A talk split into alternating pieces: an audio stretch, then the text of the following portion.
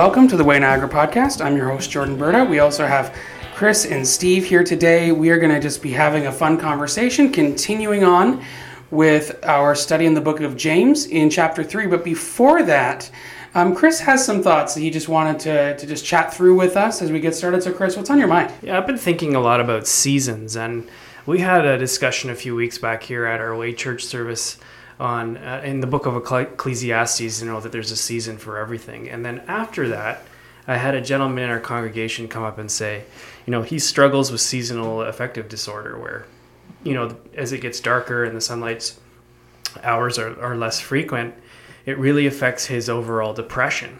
And um, yeah, I just wanted to talk about that specifically. Uh, you know how you're feeling with the seasons changing how, because i know all three of us are wired very differently from each other. So like just where are you at in that journey there steve? Yeah this time of year is actually really exciting for me. Uh, it's part of my bipolar. I tend to hit Thanksgiving, and Thanksgiving is a launching point for me. I often mm. go into mania where I have Thanksgiving, and that's exciting. And October also has my wife's birthday, so that's exciting. And there's Halloween, which my kids really enjoy, and that's exciting. And then we jump into November, which has my birthday, and that's mm-hmm. exciting. And then Christmas in December, yeah, yeah. and New Year's right after that. It's just a constant run of the excitement of mania. Mm. And then January hits. Yes and the depression starts to sneak in. Yep. And you know, it's really easy for me to fall into the patterns of it. It feels like laziness at first, where it's I don't want to, I don't want to, and then uh, now that I'm medicated, I don't have this the same. But this is winter season can really bring on that. I can't. Mm. The energy's not there. Right. The strength is not there. So that's a struggle that I usually faced heading into, you know, January, February, March, and then spring hits and everything starts to come to life, and so do I. so, Jordan, how about you? Well, I think for me, it, from kind of an anxiety perspective, the winter can be really hard because one thing is that I am I'm a planner and I have an idea of what is going to happen and so you know whether I'm driving to Burlington for work or you know things related to church and the amount of like schedule changes and cancellations and even just wondering like i found myself last year particularly like looking at the weather app mm. almost obsessively because i'm also a bit nervous driving mm. and so i can really like anxiety really creeps in when i feel like i've lost control of things that normally i don't have to consider yeah. like right now i'm not looking at the weather apps thinking oh how am i going to get home is it going to be okay whatever but in, you know, I remember last winter coming up here and I have to drive down a hill mm, to get yeah. back to St. Catharines. And, you know, if there's snow and ice, you know, my thoughts are in a different place. So I think from an anxiety perspective, that really is is hard on me, but mm. not from a depressed standpoint. I think one thing that COVID helped me do was to learn how to lean in to finding connection and you know being uplifted in different ways hmm. and so i feel like i've learned in that sense but i would say the anxiety part especially in the winter can be pretty difficult hmm. now chris how about you yeah i find uh, the hardest season for me is actually more like the summer uh, when it's super humid now i do love obviously the, the sunshine and the long days and whatnot but for me, having come off of having a pulmonary embolism, I actually have days where I have a hard time breathing uh, air that's not uh, air conditioned because of the, the, the thickness of the air. Mm. Uh, so that's kind of the opposite, really, for for you guys. For me, I have sort of an anxiety around like, oh, am I going to be able to go outside and breathe today? Uh, like I've had times where you know I've been trying to take on a project and just the actual physical air i can't even inhale the same way as i used to. So uh, that's a challenge and it's it's um, you know even in crisp winter days you know my lungs will be sore and whatnot. So it's all just um, it's all just different like uh, but for me yeah those humid days are actually ones that that are more bothersome than than the cold winter nights as as uh, you know affects others. So I think we're all wired very differently, and I think that um, you know seasons certainly can affect us, affect our mood. I find, um, especially people right now who are dealing with with anxiety, um, like Jordan and others, like that even without the sunlight, like it feels like there's less hours in the day. Yeah. Do you know what I mean? So when you see that, you kind of unconsciously process the fact that like I feel like I'm out of time all the time, Mm-hmm. Which is really funny. But like I, it's something I've been picking up even in Jordan, like just the, the almost like a rush to get things done, or like there's not enough time to accomplish those things. But like the reality is, there's still 24 hours in the day. But it's hard sometimes to actually like you know, when you see the sun go down, it's like it's six o'clock, and you're like, okay, now I need to be getting ready for bed. But actually, like, there's still a ton of stuff that you can do. Like, I stay up till midnight almost every night, so you know, um, kind of embracing my inner Gen Z there. But um, you know, like, there's a there's a certain amount of product productivity that I have between eight o'clock and, and midnight that I don't have. Um, that I wouldn't have if I gave up when it got dark at six, right? Like it's Yeah. uh, it's funny how that works. So the opposite of that, like we've talked about, like our struggle seasons, like what season brings out the best in you? And Steve, like for you, like it's like okay, it's the spring. You said like Yeah, the spring wakes me up. It, Mm. It's almost like my mind's been trapped through the winter. Your mind's been hibernating. yeah, Yeah, yeah, basically. Yeah. so as soon as spring hits, I'm not out to fill my belly and make a bunch of babies, but I get that renewal feeling. that's good. Though I do like filling my belly often. Like I, I love that concept of like spring is the awakening, right? Like it's Yeah. when all of nature's waking up and the green returns and the flowers return and all the creatures uh, return. Uh, yeah, for me, I think I think fall is my favorite because it's like it's just the end of the summer. Yeah. and there's just this like there's this this slowing down in nature there's this speeding up for everyone who's going back to school and whatnot. So if you're listening to this and you're like yeah whatever the fall's the, the worst. Well you're Yeah. probably a teacher or a kid going to school but you know there's this slowing down that happens. Like you don't have to cut your grass as frequently. There's not so much going on in the world. It's not so busy. It feels very like relaxed. And i like that. I think i'm uh, i mean i'm born in the fall. So i guess uh, you know it's a wired in preference here. But i feel like the fall just it's you start to nature starts to slow down so i naturally start to slow down and i start to cast my gaze towards christmas and going like you know that's the ultimate you know season. I mean just that day. Yeah, yeah. is its own season right? Or or the couple weeks leading up to it is like that's the season i want christmas all the time. But if i had to choose it's it's fall. Yeah, I would say either spring or fall, because I do find like the heat to be a bit overwhelming sometimes in the summer. But mm-hmm. The I love going for walks. My goal this year is to walk all the way like through the Niagara Parkway, and that is best done in the spring and the fall. The temperatures are perfect, and well, generally, and and it's also maybe not as busy um, summer vacations and all these things can kind of get in the way of routine. But I just love those seasons where it can be calming. Hmm. And again, dealing with anxiety, I try very much to do things that are calming and try to create peace and serenity. And hmm. and so going for nice long walks in the spring or the fall to me is like one of my favorite things hmm. to do. That's interesting that you mentioned that because part of the reason I enjoy uh, that time of year leading up to Christmas, it usually starts to freeze up on the river that's right by me, and I hmm. love to go down and just watch when the river freezes over and it warms up a bit and gets to break down. And I just love that I can feel the presence of God in these weird little moments mm-hmm. where it's like there is so much power behind that rushing water, and you know He's in control of it. I don't have to worry about it. It's amazing. That's really good. And now we're going to transition into our conversation on the book of James in chapter 3, starting at verse 13. Chris, why don't you read that verse?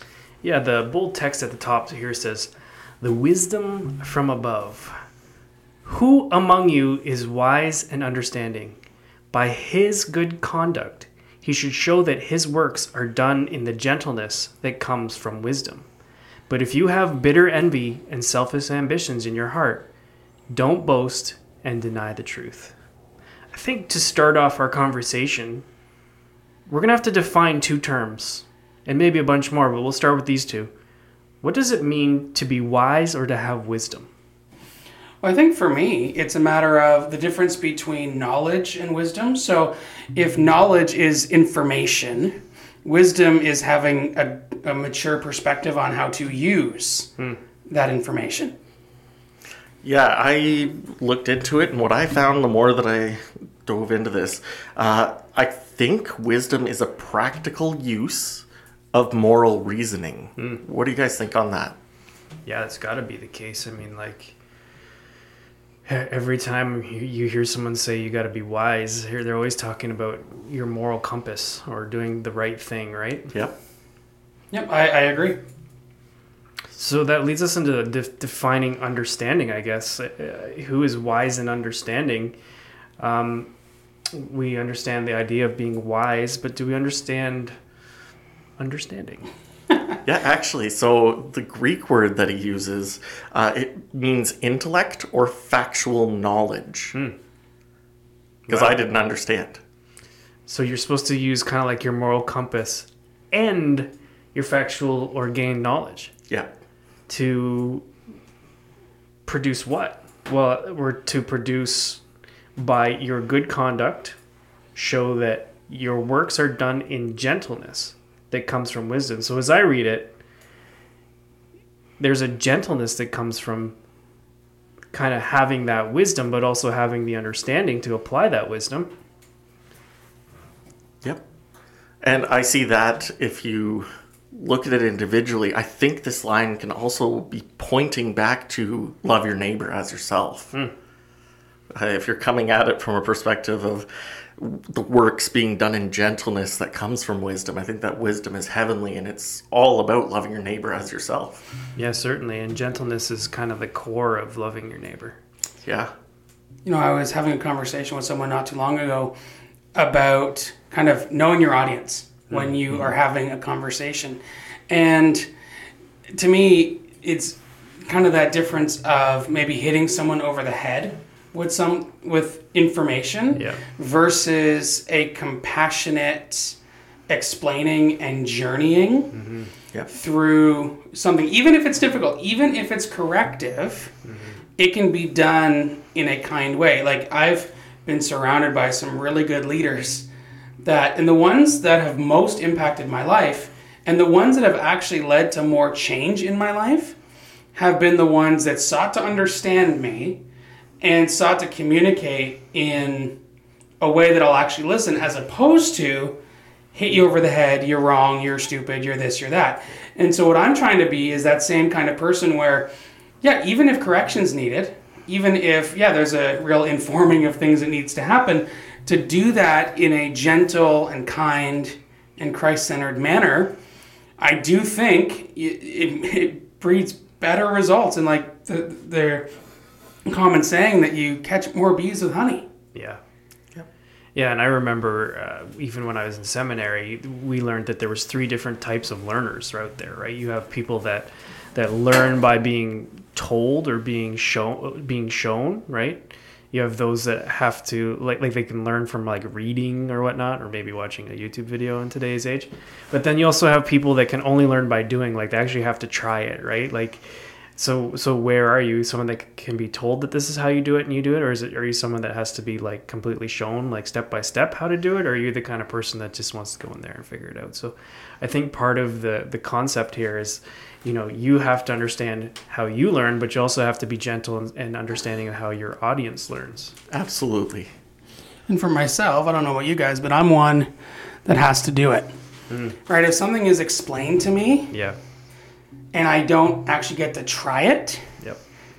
it's not going to Just a waste of last energy. very well. How about you guys? How does that work for you? I'm the same as you. No, but I got ADHD, so Yeah, for me, as long as it's not visual. yes. I've even done the tests. I come out pretty balanced, but visual is my weakness. Hand me a YouTube video, make me watch it and try to follow it. That's not happening. Hmm. If you can instruct me standing in front of me, I can do that. If you want me to just go at it, I can probably figure it out. But don't don't give me visuals. Interesting. That's really interesting. Now here here they're going to move forward into 14 saying, "But if you have bitter envy and selfish ambition in your heart, don't boast and deny the truth. Such wisdom does not come from above, but is earthly, unspiritual, and demonic. For where there is envy and selfish ambition, there is disorder and every evil practice. What comes to your mind? Because we, we've jumped from knowledge and understanding and being told that there's like a moment in your knowledge and understanding journey where you can transfer from being gentle and wise to being filled with en- bitter envy and selfish ambition. I just think about that person that maybe doesn't know, but tries to proclaim that they do. Mm. It's that person that's maybe trying to hit you over the head with a baseball bat Right. because they're convinced of something, whether or not it is accurate, and they also don't have the wisdom to have the right tone or approach. Mm. And because, well, like, and I've heard people say, like, well, my tone doesn't matter because I'm right. So you just needs to take it how I say it because I'm right, and it doesn't matter. Nothing else matters. Yep. Yep. And I think this is kind of like a, a situation that we fall into a lot in leadership, especially. Like, there are people who will present themselves as being wise and having all the answers because they want you to believe that they're all knowing and that they're they have some divine connection to, to knowledge uh, that goes beyond their own understanding. And, and so they present themselves in a way that's that's very disingenuous, right? Because there's some like there's some level of boasting to it, right? Or there's some level of like pride that comes from you know sharing or using those words to kind of manipulate people. And i think that that's where you walk a very dangerous line and the bible actually calls it you know earthly unspiritual and demonic. Yeah. you know when when you put some some human uh, selfishness into using wisdom and knowledge.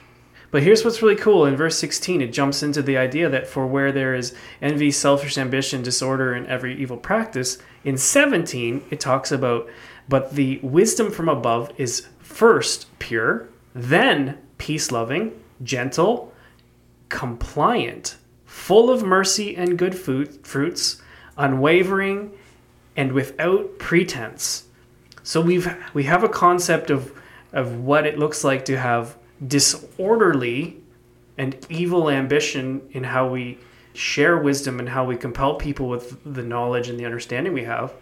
And now we're shown a way that we're supposed to present our truth and our knowledge and our understanding and our wisdom to people so that they will consume it. It says that, but the wisdom from above, meaning that it comes from God, is first pure. Let's unpack that first concept pure. What does it mean to be pure? Completely untainted. Hmm. In this case, I'd say, like, basically That's great sinless. That's a great concept. You know, we live in a in a, a rural setting where there's so much uh, that that you consume that isn't pu- pure because it's got all these modifiers to it. But then there's these like things like pure raw honey, right? And like pure organic raw grain and stuff here. Like the concept of pure it speaks to something so much deeper than just like you know it's it's natural it's it, the the idea of pure is that it's so much better for you Yeah, it's not just there, it's the best. yeah it's unmodified and untouched by humans Yeah. in, in a way which i think is like really the concept here is that it's purity is is a godly concept untouched by humans you know selfish ambitions and evil dis- disorderly and, and evil practices and that's what is first pure about wisdom that comes from above Yep. secondly let's unpack the concept of that your wisdom will be peace loving because sometimes i feel like you know I, I see these people out there these teachers preachers evangelists call them whatever they want and they have this like really hostile version of like you shoulds Yeah. do you know what i'm saying mm-hmm.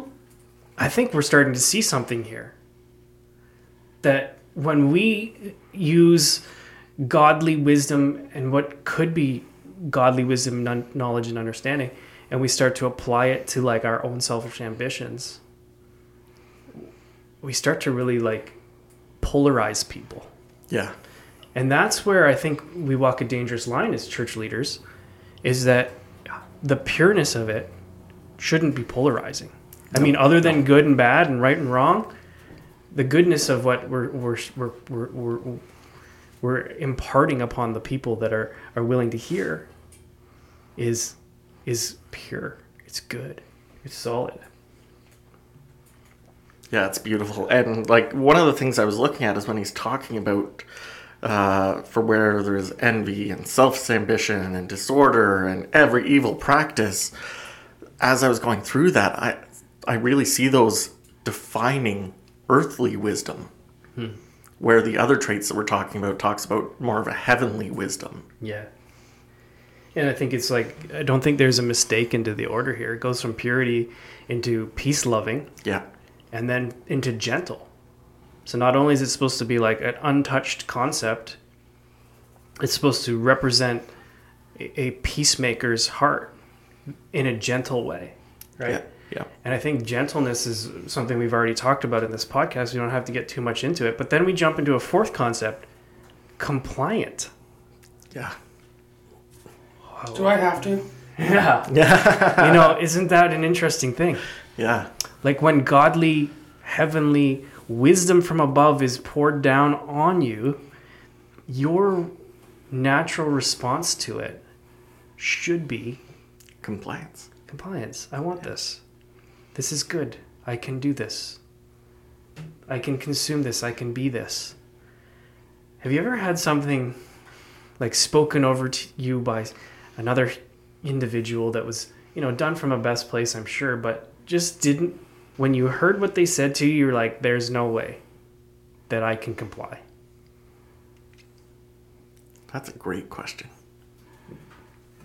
Like, have you ever been in like, I don't know, like a, a church situation or a small group setting or even a work situation where someone says like, "Hey, I really think you should try this," and you're just like, "I, I, I can't do that." I have, but not because it was bad advice, hmm. but because it wasn't right for the season.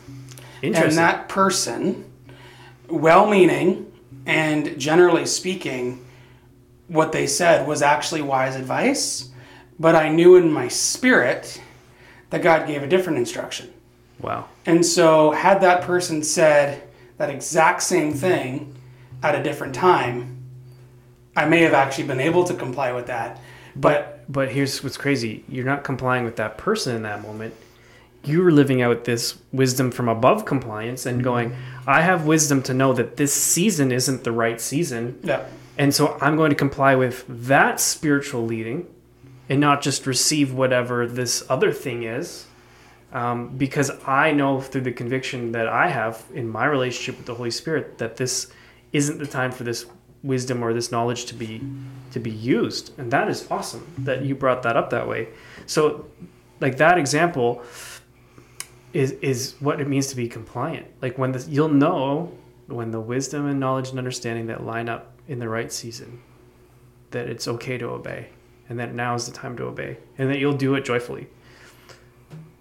Fifth concept of this: full of mercy and good fruit. Yeah, that one's really interesting. Uh, f- I really used to struggle with mercy, to be honest. Uh, just from a personal perspective, I just found, especially in my depression, actually even in mania, uh, either I felt I was above people and you know they, whatever to them, uh, or I was just whatever with everybody else because I'm depressed. I don't care about you. Your problems are your problems. And uh, I love that this is calling out that this wisdom, true heavenly wisdom, comes from a place of mercy. Yeah. And we should be striving to receive that. That's it's beautiful to see that. and because that's how God gave it to us, as His ambassadors, as His mouthpieces Yep. in the world, we're called to give it the same way. Yes. Hmm. So the wisdom from above, if you skip all the other parts down to this, if the wisdom of above from above is full of mercy and good fruits. So full of wisdom being full of mercy. I think that's a lesson for us that may be hard to process because I feel like half the time we are trying to defend ourselves, our stance but mercy has an ability to offer a perspective on someone else's stance. Yeah. And that's kind of the beauty of mercy is to just recognize that there might be some guilt or there might be some some wrongdoing and to forgive it. And then it doesn't just say mercy on its own, it says mercy and good fruits, full of mercy, full of good fruits. Yeah. We talk about this a lot at Way. Like, if something's not bearing fruit, that means it's not the season for it, right? So we're going to step away from trying it, or we're going to we're going to pause continuing that uh, program or ministry, so that we can pour energy and and time and talents and treasures into something that is bearing fruit, right? And so I recognize that what this is telling us is that wisdom from above starts out in a place of recognizing that there might be some wrongdoing, but also that in that in that wrongdoing in somebody's season or, or life or, or whatever you're, you're speaking into, there is going to be good fruit. Mm-hmm. Right? So you might look at that soil as being rocky and untamed or, or not ready to produce, but with wisdom, there'll be good fruit, you know, because you're bringing mercy to it. Yeah, I, one final thought I have on the fruits. I was thinking about it as you're saying it. One of the things that I find is when I'm trying to assist somebody, work with somebody on something, especially a mental health issue, while I'm waiting for that person to arrive, or if there's a dead moment, I pray quickly. Just God, give me wisdom, give me guidance. I, I say the same prayers so often. And one of the things that helps me to judge if it is from God or not is when I get something that feels like, okay, this will actually build this person up. Hmm. When I can see something that will actually definitely help someone, you feel that, you know, this is God's guiding. This is clearly a good thing for them. Hmm. Yeah, that's really good.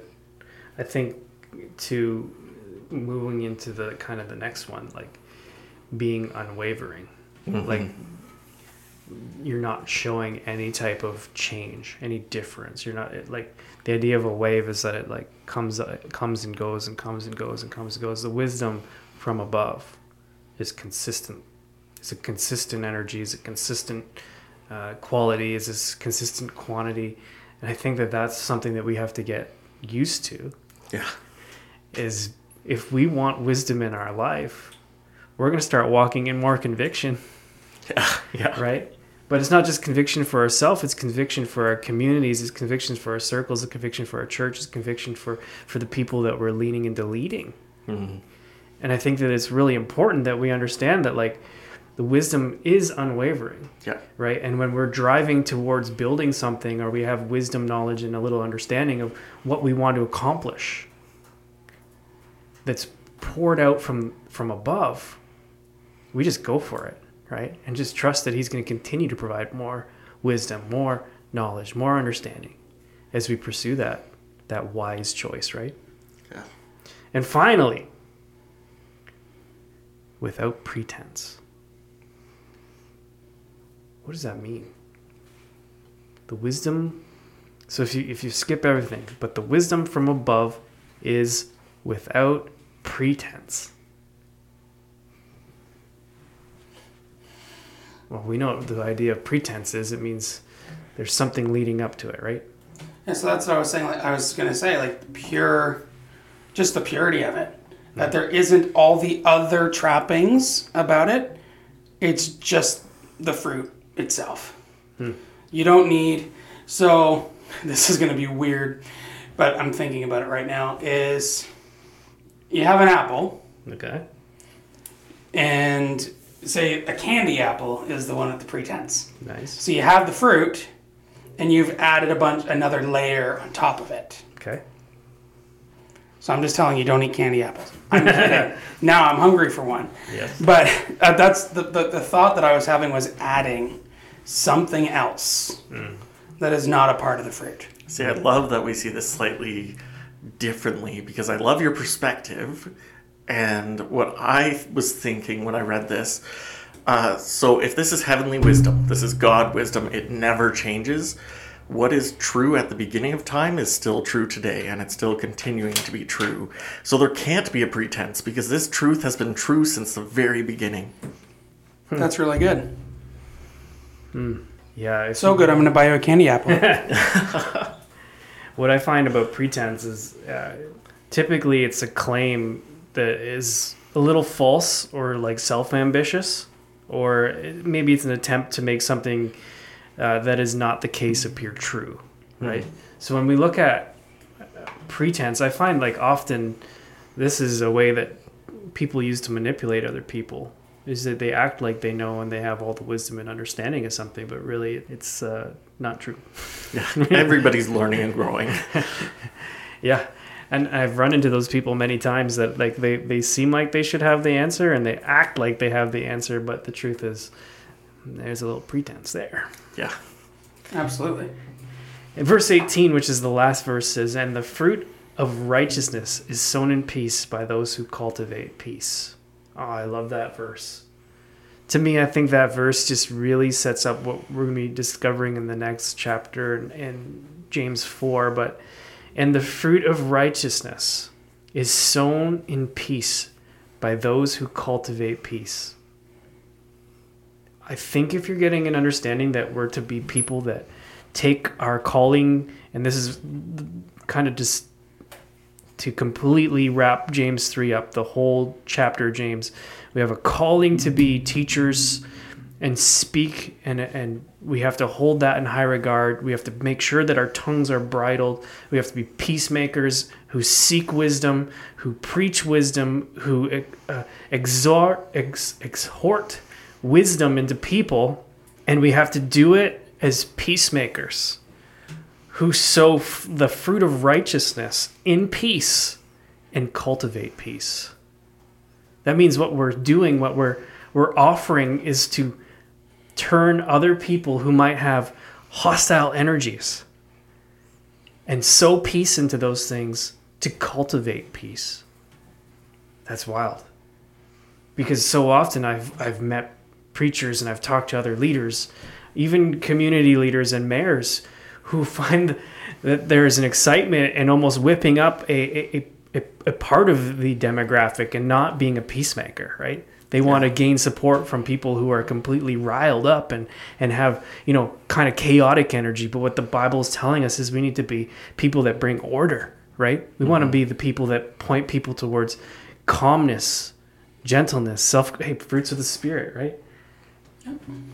And so when I when I read my Bible and I know that it's a whole book, right? Everything in the Bible is written for us to learn from, not about us, but written for us.